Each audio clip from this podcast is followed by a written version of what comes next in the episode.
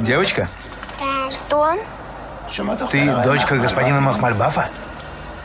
Да. Позови, пожалуйста, папу. А его нет А дома. где он? На работе. А когда вернется? Вечером. Ты можешь передать ему то, что я скажу тебе. Подождите, я ранец сниму. Слушаю. Вы тоже, наверное, хотите стать актером? Почему ты так думаешь? А просто все, кто приходит к папе, хотят стать артистами. Так ты передашь то, что я прошу. Да, говорите. Скажи, приходил тот полицейский, у которого он когда-то пытался отнять оружие. Но если вы полицейский, зачем вам быть артистом тогда? Я уже не полицейский. Теперь я обыкновенный человек. Это раньше я был полицейским, при Шахе, 20 лет тому назад.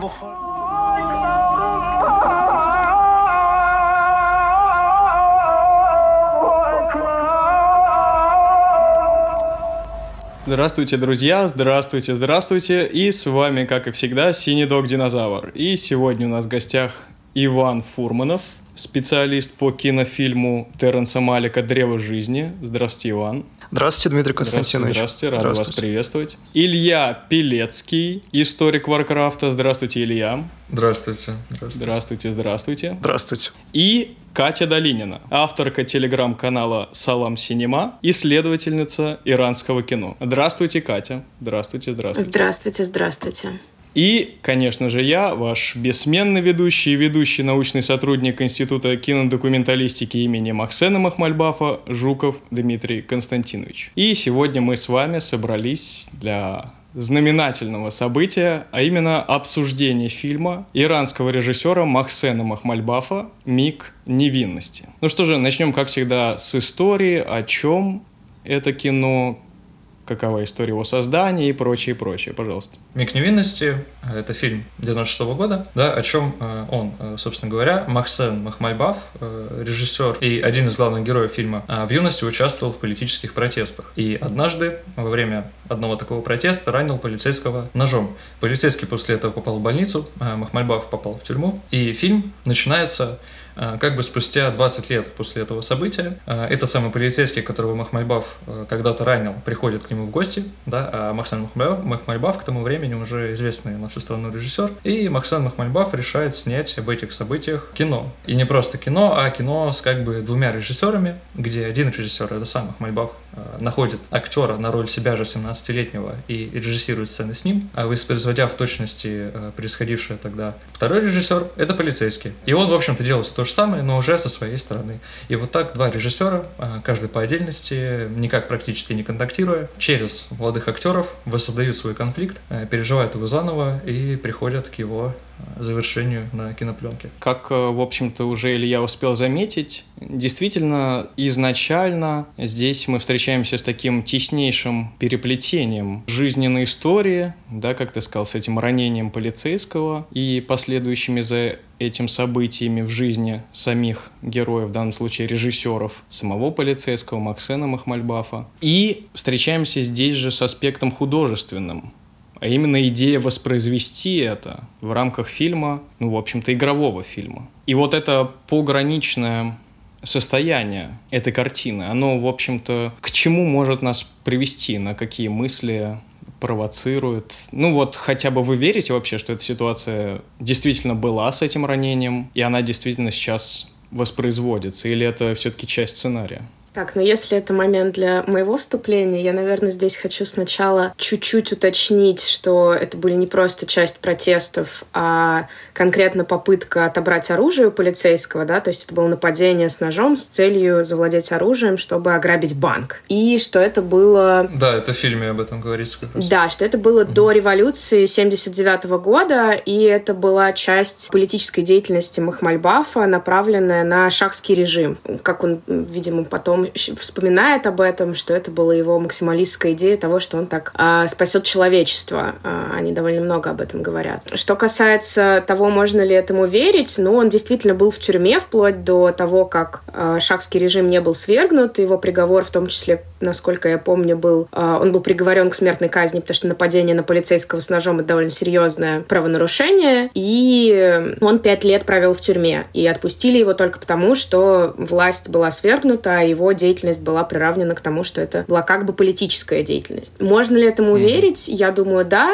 Но вот что касается участия вот этой фразы про то, что там два режиссера, мне кажется, что это все-таки лукавство, потому что у нас есть два режиссера в кадре, как бы. Одному, один режиссер, которого мы видим в кадре, это сам Махмальбав, А, и второй это как бы вот дают такую возможность поиграть в это, а, собственно, этому полицейскому. Но при этом мне кажется, что все еще остается фигура того, того режиссера, который всегда остается за кадром и который как бы руководит процессом. И Махмальбаф у нас в кадре играет это история не о том, э, как произошло это нападение 20 лет назад, а о том, как раз-таки, как они пытаются его воспроизвести. И это немножко такой мета-уровень, да, мы делаем еще один шаг назад на то, чтобы на все это посмотреть. И то, как выглядит Махмальбав, то, как выглядит этот полицейский, это все-таки то, как его решает показать вот этот режиссер, который руководит всем этим процессом и придумывает, в общем, как рассказывать эту историю. Поэтому мне кажется, что, ну, это просто важно держать в голове, что это все все-таки художественное игровое кино, которое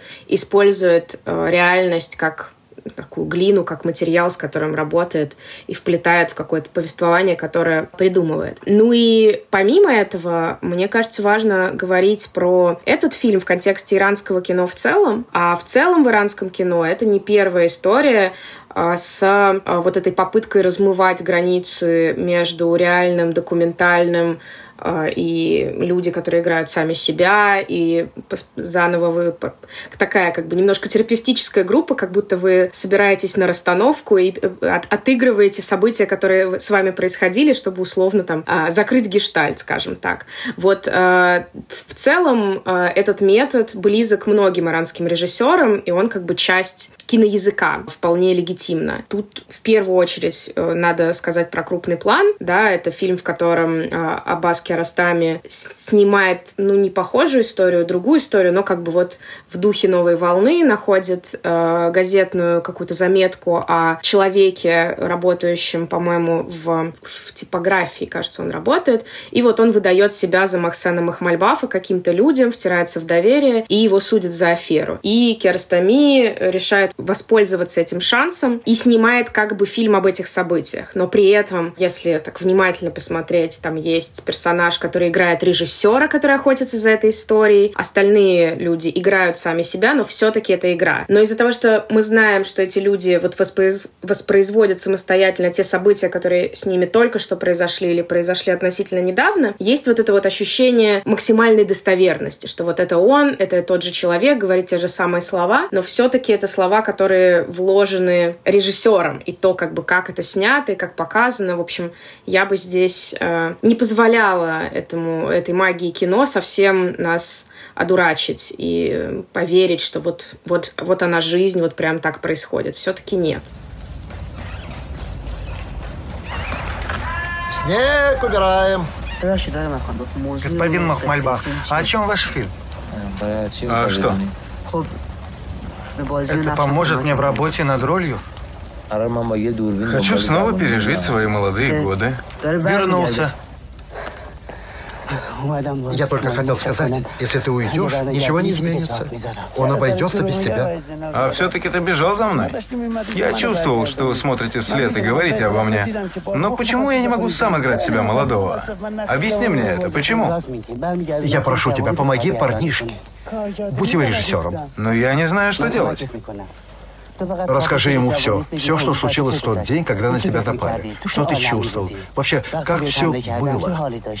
Ваша мысль о терапевтической составляющей этого кино очень совпала с нашим обсуждением, которое у нас было до этой записи. Мысль это была в том, что, по сути, вот сколько мы успели посмотреть э, иранского материала, иранского кинематографа, вот именно с этим элементом нарушения границы между документальным и художественным, такое ощущение, что кино носит здесь чуть ли не перформативный характер. Это какое-то событие, развертывающееся не только на глазах у зрителя, смотрящего этот фильм, но и на глазах у самих режиссеров и вообще съемочной группы, актеров. Для них тоже открытие, то, что они сейчас видят. Вот на примере нашего мига невинности здесь такой вопрос поднимается. А вот Махмальбав знал о том, что у этого полицейского есть вот такой трепетный момент по отношению к его, ну как по этому сюжету, двоюродной сестре, которая ему помогла в этом преступлении, или не знал? То есть его удивление на камеру, оно игровое или вот такое реальное? Он, правда, не ожидал, что полицейский так отреагирует на эту сцену? Ну, лично мне кажется, что, что знал, и более того,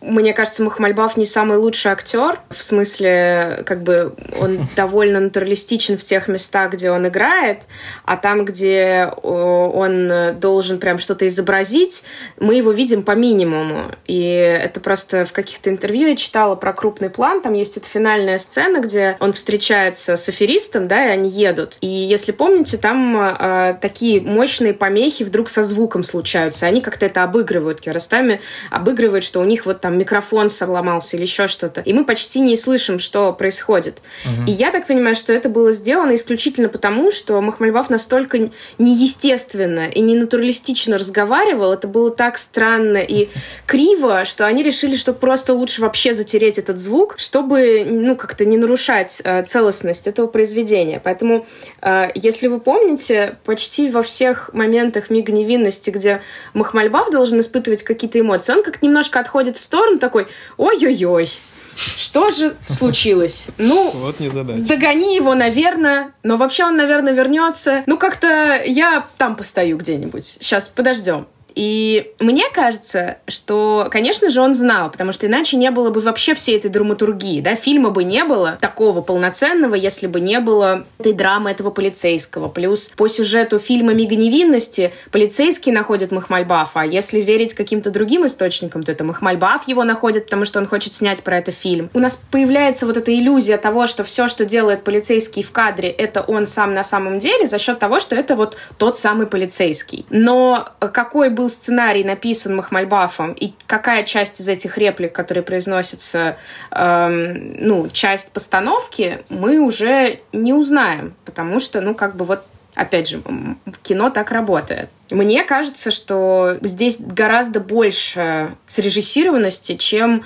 хочется верить по первому импульсу просмотра просто вот за счет того, что люди в роли себя в каких-то предлагаемых событиях, которые с ними как будто бы происходили. Но рамка да, которая создана режиссером, остающимся за, кадре, за кадром, для нас невидима. Да, у меня еще есть два дополнения к словам Кати такие около фильма. Я вот э, сегодня, по-моему, кстати, даже я что-то решил посмотреть э, съемку съемки, то есть как снимали «Миг невинности», и там сильно там везде Махмальбав на самом деле за камерой, и он как бы руководит процессом, он говорит операторам, что снимать, и он с мальчиком этим, который полицейский, он как бы его режиссировал, на самом деле, и этого полицейского он режиссировал, то есть там, ну, правда, он был вовлечен, скорее всего, вообще везде не, не просто там больше, чем... Мы, кажется, мы уже такую красивую придумали историю к этому.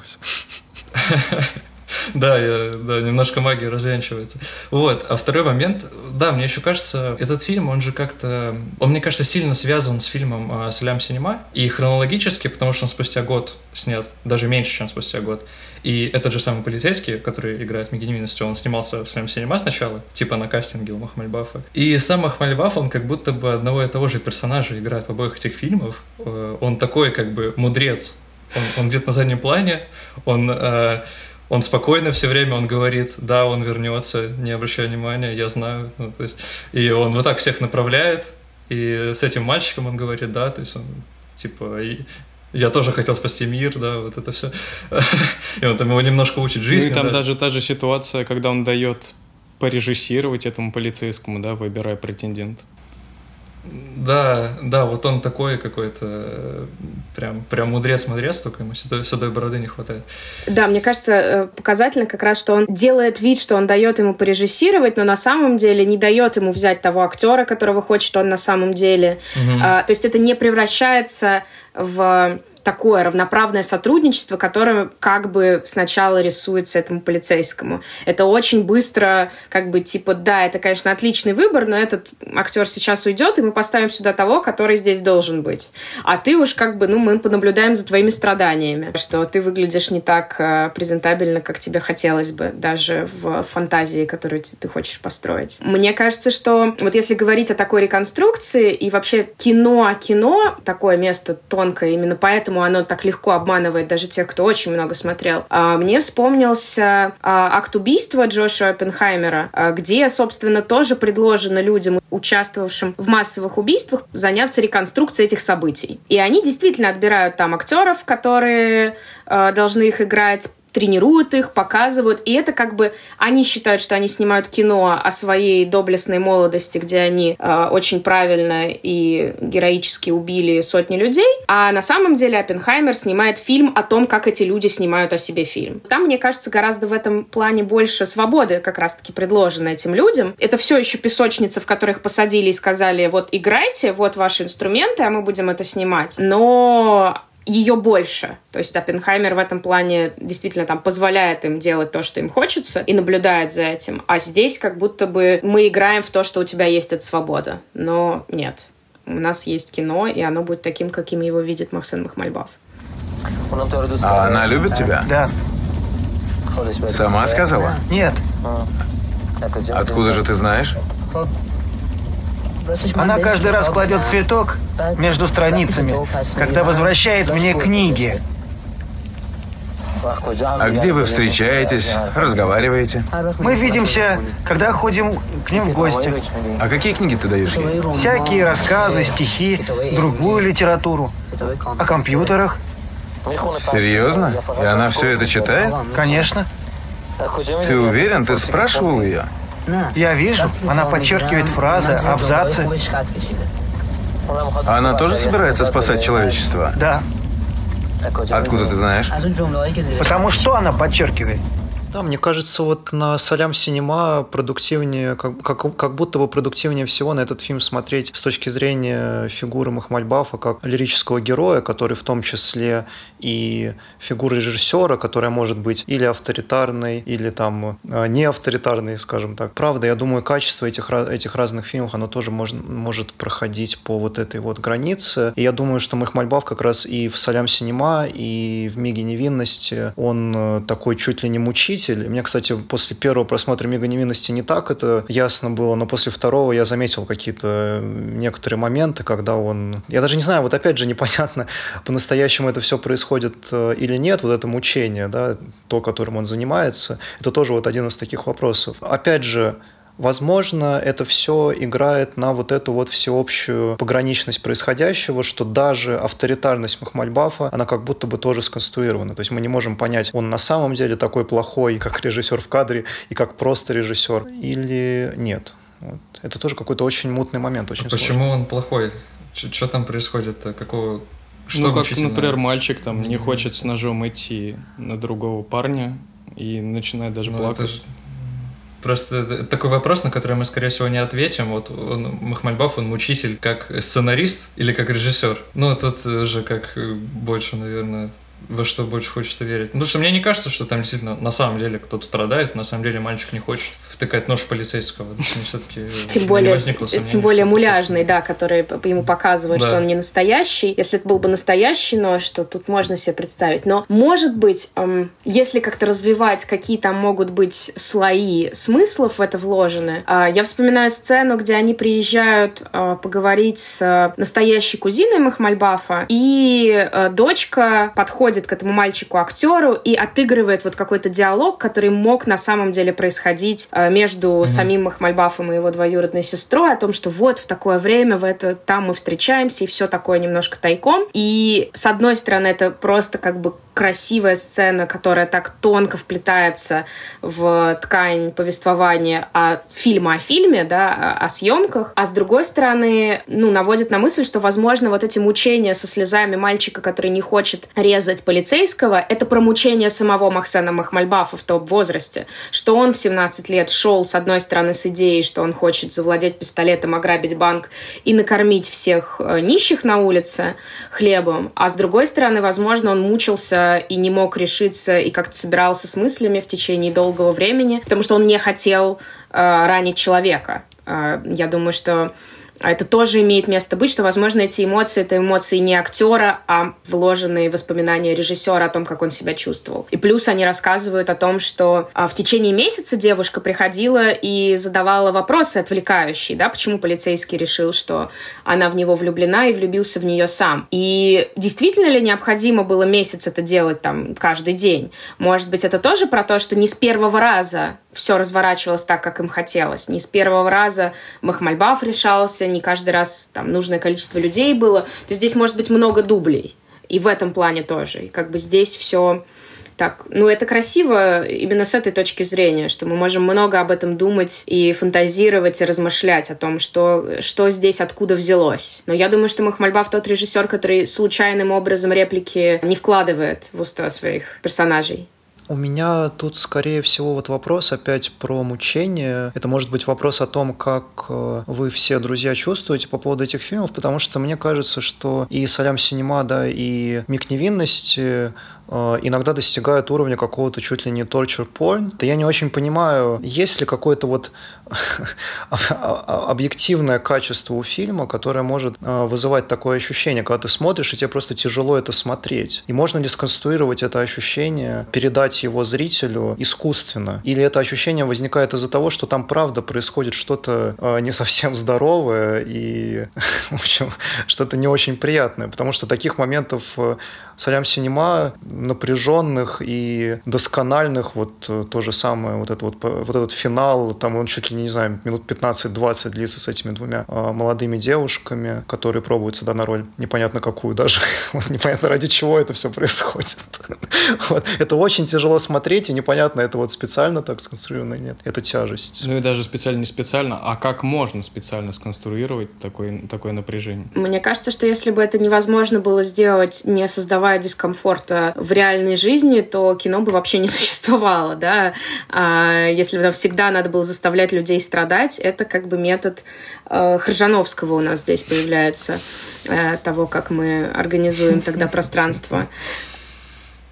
Мне кажется, что Махмальбав, конечно, такой демиург, и я думаю, что для него срежиссировать ситуацию дискомфорта может быть вполне частью постановочного процесса. Но при этом недооценивать актер, актерские способности, ну, тоже было бы странно. Ну, то есть э, Салам Синема в этом плане, конечно, мне кажется, более интересная с точки зрения такого, типа, сидеть и гадать, что здесь, э, как было подстроено, установлено и почему кто что говорит в какой момент. Люб, возможно, даже интереснее, чем «Миг невинности», потому что просто больше людей и больше каких-то ситуаций пограничных. Но точно так же в фильме «Такси» Джафар Панахи, там тоже, там еще все усложняется тем, что в конце фильма нет э, части кредитов, и мы вообще не знаем, кто участвует в съемках, кто в команде, потому что помогать ему э, снимать э, противозаконно, и, соответственно, никто не назван, кроме самого режиссера. И часть людей, которые садятся в такси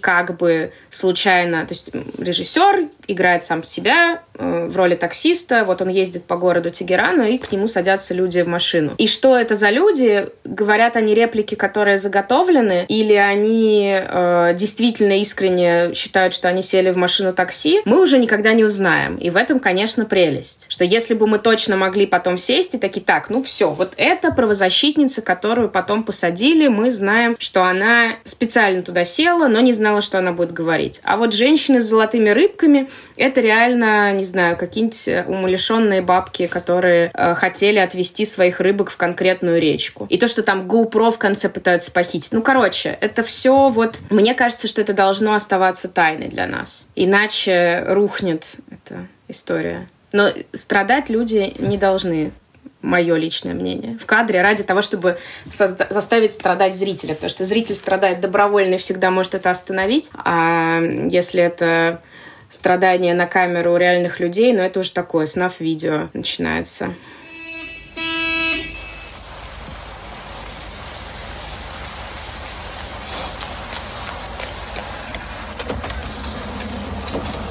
Доброе утро.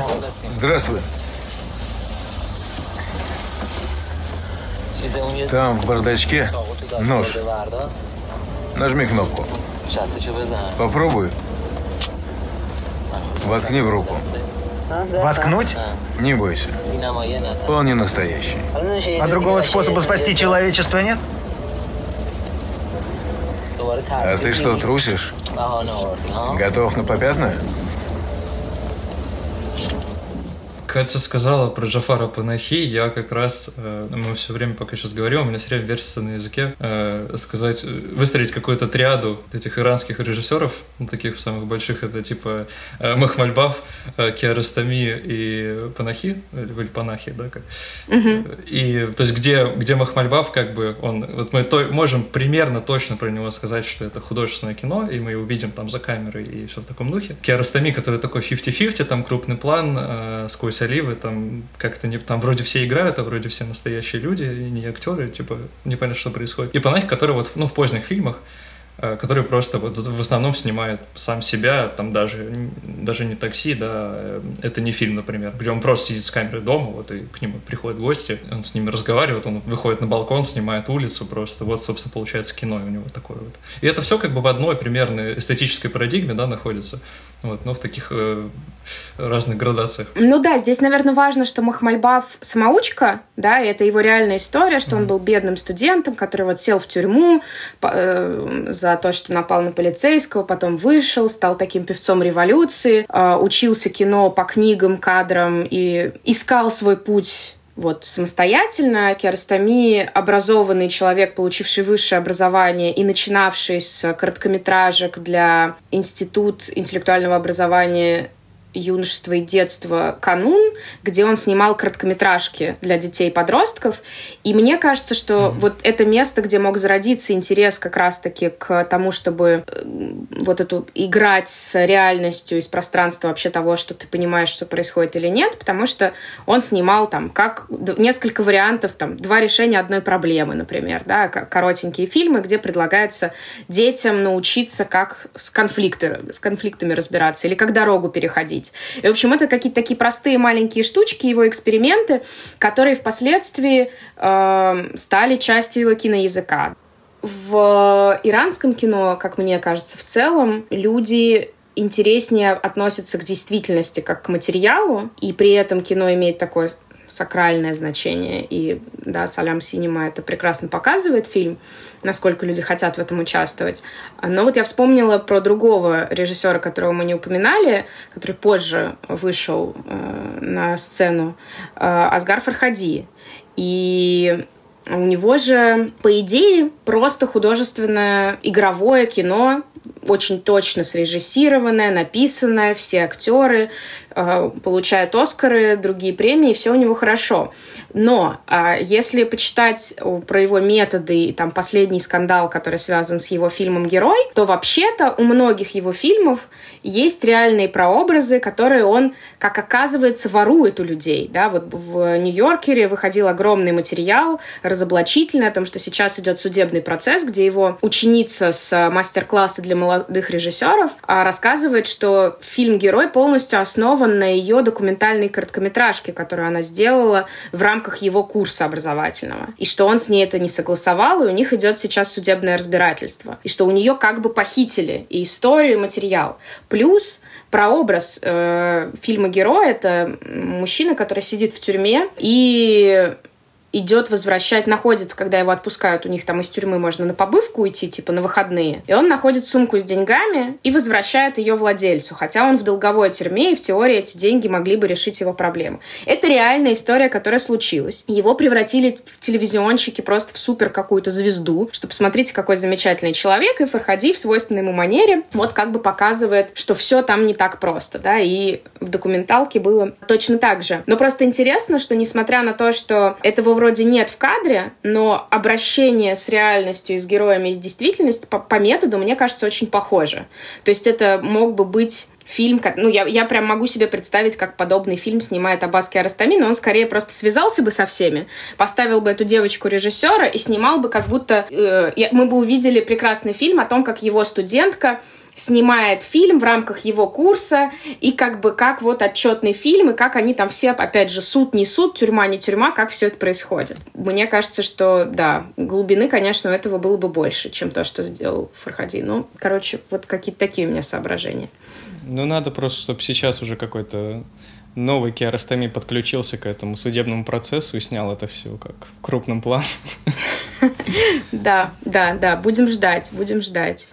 Но, к сожалению, ну, э, Киаростами, конечно, если говорить про триаду, мне лично кажется, что Киаростами из них э, самый такой великий, сложный, интересный режиссер, и по всему, как он работает. Махмальбаф тоже, несомненно, один из столпов, но он как, как будто вот в, этом, в этой способности вольно обращаться с реальностью, временем, людьми и материалом, как будто у Киаростами просто больше мастерства. И Панахи такой последователь. Но вот он как бы если бы, мне кажется, не было всех этих судебных процессов и проблем их с заточением бесконечным и запретами на съемки, Панахи мог бы быть тем, кто бы сейчас снимал как раз-таки вот эту историю про Фархади, его ученицу э, и человека, сидящего в тюрьме. Но из-за того, что он находится под политическим преследованием, в общем, как-то не до этого. Мне очень сложно определить, кто из этих режиссеров э, какое занимает место да, на этом пограничье между вымыслом и действительностью. При этом я могу сказать, что их объединяет, этих режиссеров, как мне кажется. Мне кажется, их объединяет вот это вот э, тайна создания, да, о которой мы и говорили, что непонятно, как это все создавалось и какой процент правды и какой процент вымысла. И вот я почему-то, когда, когда думаю о фильме «Миг невинности» и вообще о многих других э, иранских фильмах, я вспоминаю сразу Дэвида Линча и «Голову ластик», и что вот насколько,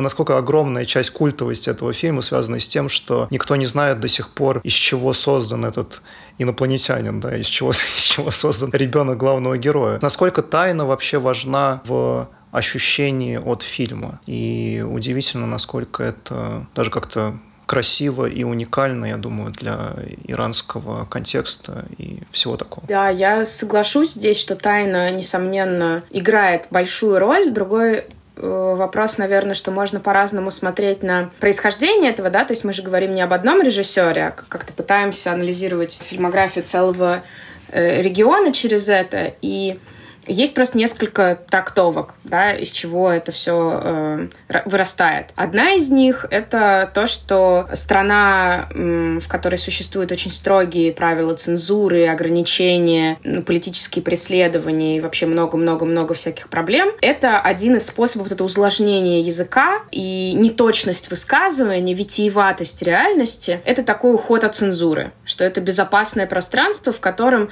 ты настолько непонятно высказываешься, что с одной стороны, тебе очень красиво, эстетично и поэтично, а с другой стороны, чуть более безопасно за счет этого. Потому что любое прямое высказывание будет иметь за собой прямые жесткие последствия. Ну, Махмальбафа, кстати, в этом плане, мне кажется, что он прямее как раз-таки высказывается, и ну, результат этого, что он уехал в впоследствии из Ирана, и он, по-моему, ну, что-то они снимали, но уже не такое громкое, там, с сыном они, по-моему, делали в каком-то в 14-15 году, но в целом все закончилось на том, что одна из его дочерей сняла документальный фильм «Зеленые дни» о протестах в Иране, о зеленой революции, попытки зелен, так называемой зеленой революции в 2009 году. И им уже пошли такие серьезные угрозы, и, и у них начались такие проблемы, что они всей семьей эмигрировали, всей киносемьей.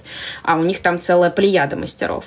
И особо ничего яркого, такого громкого они не делали. А Киаростами жил на несколько стран. У него есть э, копродукция французская, да, а, есть э, копия Верна, например, потрясающий фильм, который тоже абсолютно сводит с ума от э, того, что ты ничего не понимаешь, что происходит, кто кого играет, кто эти люди, как они друг к другу относятся. И это, это может быть эстетическим методом, да, когда это в другой стране, но в Иране это имеет вот эту еще функцию. А, ну, Панахи тоже за прямость своего высказывания до этого, офсайд, э, круг э, еще несколько у него фильмов было такие, типа, социально-критические. Вот он пришел к тому, что мы снимаем кино, где ничего не понятно, кто все эти люди, откуда они взялись, говорят они а, свои реплики или нет. Это, да, в общем, я так в итоге все, все смешала. А, мысль моя была в том, что есть вариант того, что это философско-эстетическая идея, которая а, идет из богатой культуры и религиозных смешений. Вообще, что Иран — это такая большая страна, где на самом деле очень много национальностей, и там есть база зороастрийская, на которую пришел впоследствии ислам, ислам шиитского толка. И, в общем, там на все это наслаивается наслаивается, что у них была и изобразительная традиция, и философская традиция, и литературная традиция. И вот как следствие у нас такой киноязык появился. А есть вариант, что это одна из попыток э, сбежать из-под гнета цензуры и ограничений. Я сейчас еще вспомнила, что вообще э, такая первая новая волна иранская, она была еще до революции. И по одной из э, версий, первый такой поэтичный фильм был документальный 62 года э, «Дом черный» Форуг Фаррохзад. Она вообще поэтесса, и она сняла, ну, это, по-моему, все-таки короткометражка скорее, чем средний метр. Черно-белый фильм э, про обитателей Лепрозория под Тегераном. Его можно найти в сети э, свободно.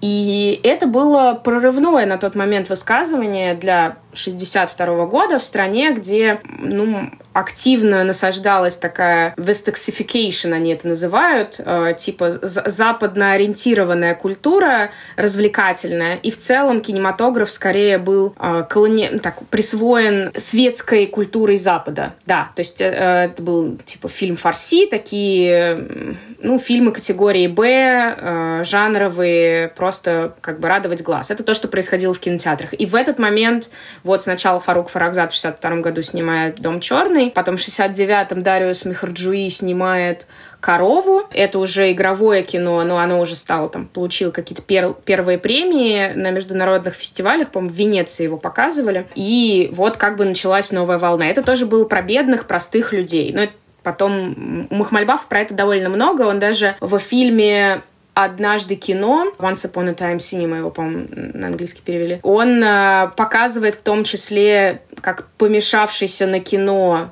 э, шах превращается в персонажа фильма «Корова», потому что там вот это, наверное, непонятно, если не знать этого контекста. Там, например, внутри сюжета Шах, э, так он пытается погрузиться в разные пленки, фильмы и сюжеты, потому что его абсолютно э, завораживают красивые девушки, какие-то интерьеры, еще что-то, ему хочется быть частью этого, а в итоге он становится персонажем фильма «Корова», который после смерти своей коровы э, теряет э, рассудок и начинает сам себя считать коровой, идет в хлев и ест сено. И вот это есть в фильме Махмальбафа такая отсылка. Короче, они любят переплетать все свои фильмы и между собой, и с реальностью, и вообще и кино о кино. Там такое, такая хорошая спайка. Но началось все с документального. Помогите, мой ребенок умирает с голоду. Помогите несчастной женщине. Помогите. Спасибо. Говорите, говорите, благодарите его. Спасибо, добрые люди. Слава Аллаху. Спасибо вам. Да хранит вас Аллах. Помогите, помогите, ну. Помогите, помогите, мой ребенок умирает с голоду. А, мы обозначили достаточно обширно весь этот фундамент иранского кинематографа. Но, возвращаясь к фильму, хотелось бы, собственно, понять, если это возможно, а какие именно кадры способствуют тому, чтобы нам поверить в то, что происходит на экране, что это жизнь какая-то, что-то настоящее, что-то реальное, а не игровое. Мне показалось, что это не отдельные кадры, а скорее метод в целом и то, как перед нами разворачиваются переходы от одной сцены к другой. Что нам сначала показывают, что вот сейчас игровое, а потом вдруг раз и как будто актеры просто уходят в стороны, и мы думаем, что они действительно ушли в сторону, и это часть какой-то вот... Мы, короче, они вовлекают просто. Но, может быть, э, я не права, и вы сейчас скажете какие-то конкретные моменты, которые с нами это сделали. Ну, ну там действительно, да, можно выделить как будто бы три плана э, этого фильма. Один план который связан с присутствием режиссера, который объясняет актеру, что нужно делать. Другой план, когда уже как бы играется какая-то сцена. И третий план, как будто бы жизнь течет сама по себе, вот как Э, мы упоминали, мальчик, играющий Махмальбафа, говорит с его племянницей, или как он идет со своей двоюродной сестрой по базару, они говорят о том, что хотят быть вот отцом и матерью мира. Это уже как будто бы жизнь сама по себе, без... Или как гроб несет тоже мальчик, играющий полицейского, это как будто бы уже без вторжения вот э, каких-то режиссерских игровых моментов. Ну вот растерянность мальчика, э, который не понимает, оставаться ему на месте или идти за гробом, это, кстати, классная штука. И когда нам параллельно монтируют, что вот в момент, когда он убежал, а тогда пришли эти, и это тоже как бы заставляет нас поверить, что это все не запланировано, и никто не перекрыл на самом деле кусок этого базара, и не случайно туда... Ну то есть, не знаю, как вы, я думаю, что гроб туда несли, потому что надо было, и что все, что нам там показали, это как бы актеры. И как нам цветов цветок уно, э, уносят, передают, и женщины, которых потом отдают, их это хлебная лавка. Ну, то есть мне сложно представить, что люди, бегающие с пленочными камерами, готовы настолько транжирить свои запасы пленки, что они отдаются на волю случая, и как бы вот, дай, ладно, сейчас как пойдет, ой, убежал, ну, давай сбегаем за ним. Ничего страшного. Ну, я уверена, что это все-таки часть постановки. Да, да, есть прям буквально подготовленные кадры, и я думаю, это вот один из них. А, но для меня самый яркий кадр, вот как будто бы не подготовленный, это когда полицейский вдруг э, психует, если можно так выразить, э, осознавая, что эта девушка была когда-то в прошлом сообщницей Махмальбафа, и закрывает просто своей ногой, вот так вот очень нелепо, как-то неуклюже, камеру. И ну, потом обрывается запись. Вот такие моменты, или как мальчик заплакал на камеру и там чуть ли не момент такого интервью уже происходит, э, то, что он с самой камерой начинает общаться, Махмальбаф из-за камеры с ним разговаривает, потом опять происходит монтаж, и мальчик опять в этой сцене пытается собраться с духом и идти. Вот, вот такие фрагменты создают, мне кажется, такое ощущение, что это что-то не запланированное, какая-то вот случайность такая, но то, что мы все-таки оставляем в кадре. Там был еще момент э, один такой, который то ли совсем прям лютый постмодерн, то ли просто Махмальбов решил включить э, случайный кадр, чтобы была жизнь. Это когда показывают э, кадр уже ближе к концу с женщиной, которая просит милостыню, про которую до этого говорили, собственно, вот мальчик с девочкой, что мы вот ее тоже накормим хлебом, и она начинает зачитывать свой текст, там, типа, подайте там что-то добрые люди, и сбивается. И она сбивается, забывает реплику, моментально выходит из роли, и Махмальбав за кадром, слышно, как говорит, да, играй, играй, все нормально, продолжай. И вот это загадка для меня, на самом деле. Ну, сцена из Херцога, в общем. Это Херцог, да.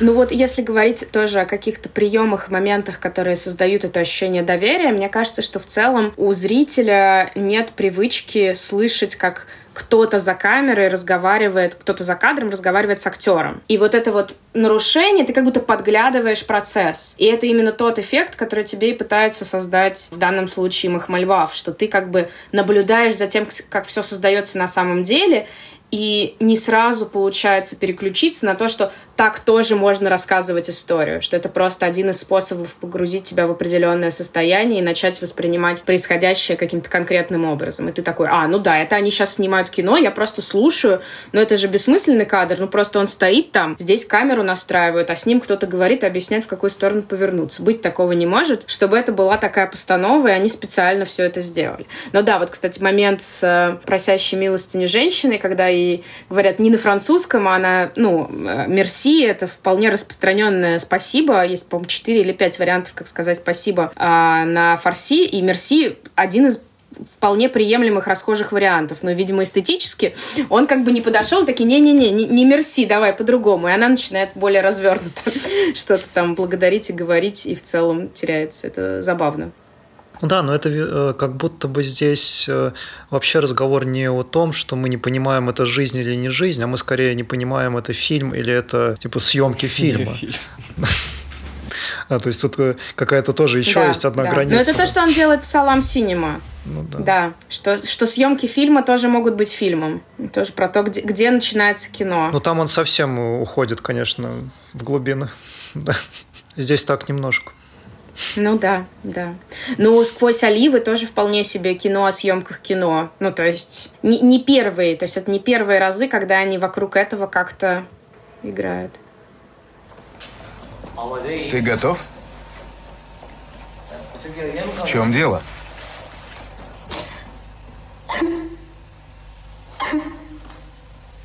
Почему ты плачешь? Я не смогу ударить его ножом. Значит, ты не хочешь помочь человечеству? Я не хочу нападать с ножом. А как же цветы в Африке? Я не хочу никого убивать. Люди ждут от меня не насилия. Им нужен хлеб и цветы. А, но вообще вот с этим приемом, как Катя его обозначила, намеренное такое напоминание зрителю о том, что сейчас снимается кино. Ну, вернее, такая непривычная для зрителя позиция, когда ему говорят, что сейчас ты следишь э, что происходит кино, и он принимает это. Ну да, ведь они снимают кино. Я подумал, что это похоже на пример остранения, но как будто бы наизнанку. Как бы остранение призвано к тому, чтобы действительно нас вызволить из какой-то привычной нам реальности, и мы начали по-другому смотреть на нее. Не таким вот э, повседневным взглядом, вот этой естественной установкой. А здесь как будто бы наоборот есть естественная установка просмотра фильма, и, на, и нас из нее намеренно выбивают, чтобы настроить на какую-то другую. Но что это за другая, она, ну, непонятно, к чему она призвана. Но это такая имитация того, что ты смотришь не кино, а стрим просто. Ну, что да, это да, live вот каких-то как людей, которые вышли такие, сейчас мы, короче, сейчас мы вам покажем, как сегодня мы а, будем тыкать ножичком, а тут вот, ой, пошла процессия похоронная, сейчас, подождите. Да, гроб донесем, сек, никуда не уходите. Ну да. Ну, да, ну именно с, с точки зрения метода, это, это, это прям настоящая психодрама. Да, это правда. Это правда. Я помню, мы как-то говорили как-то раз, что Крис Маркер был бы идеальным стримером на Твиче. Просто. Учитывая, что он под конец жизни что-то шитпостил постоянно на Ютубе, мне кажется, это вполне... Ну, это, видимо, наша рубрика в гостях у Криса Маркера, да? Да, вот она сейчас началась. Да.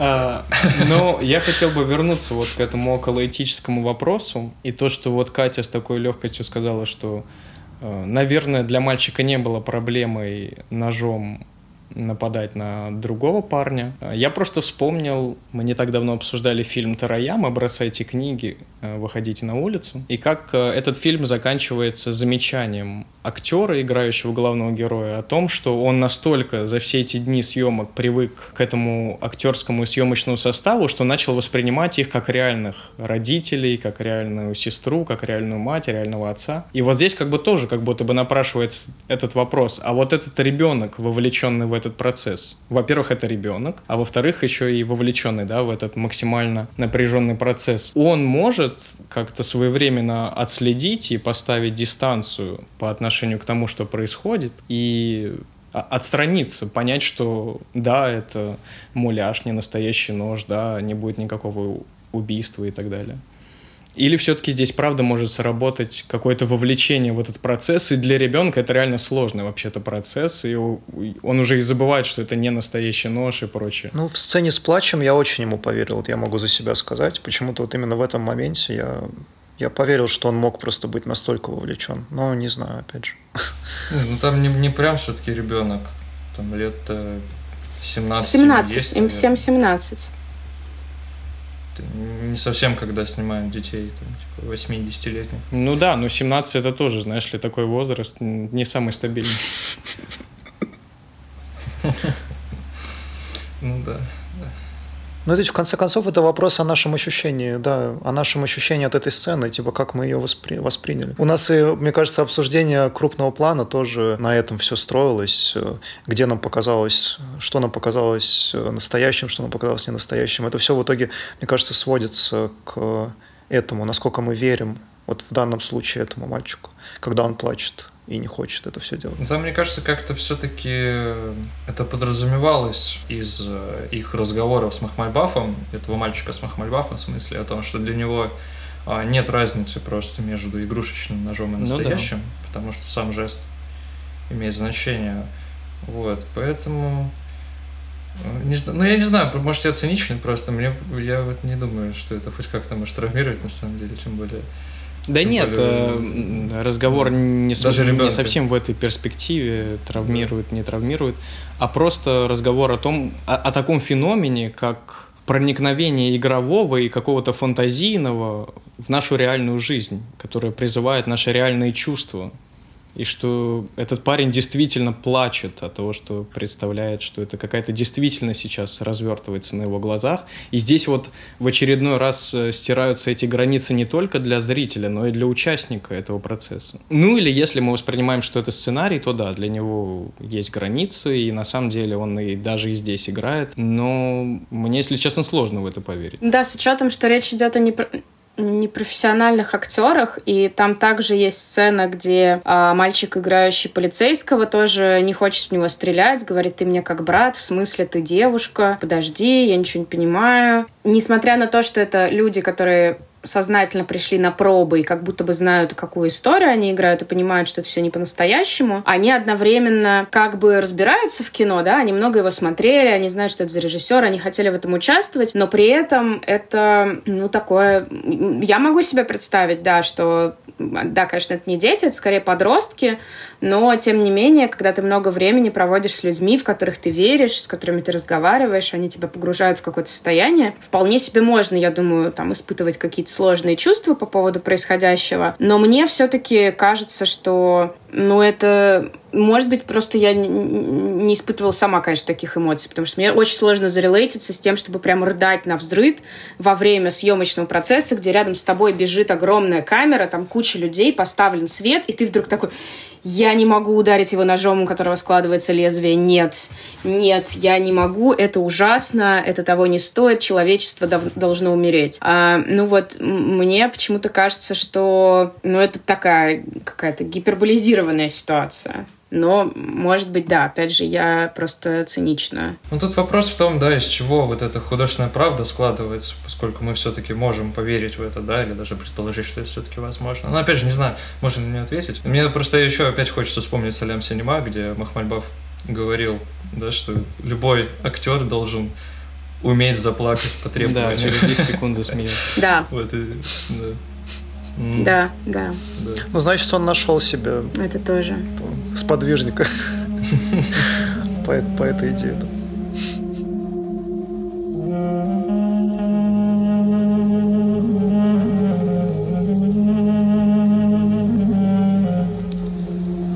Простите, вы не скажете, который час?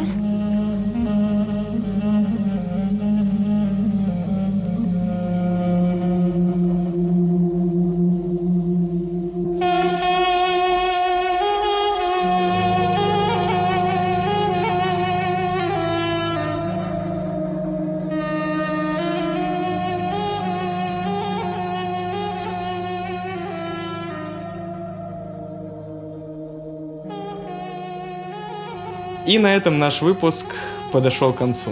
И сегодня у нас в гостях были Иван Фурманов, специалист по кинокартине Терренса Малика «Древо жизни». Спасибо, Иван. Спасибо, Дмитрий Рады Константинович. были вас видеть. Спасибо. Илья Пелецкий, историк Варкрафта. Спасибо, Илья. Да, спасибо. Спасибо. Спасибо.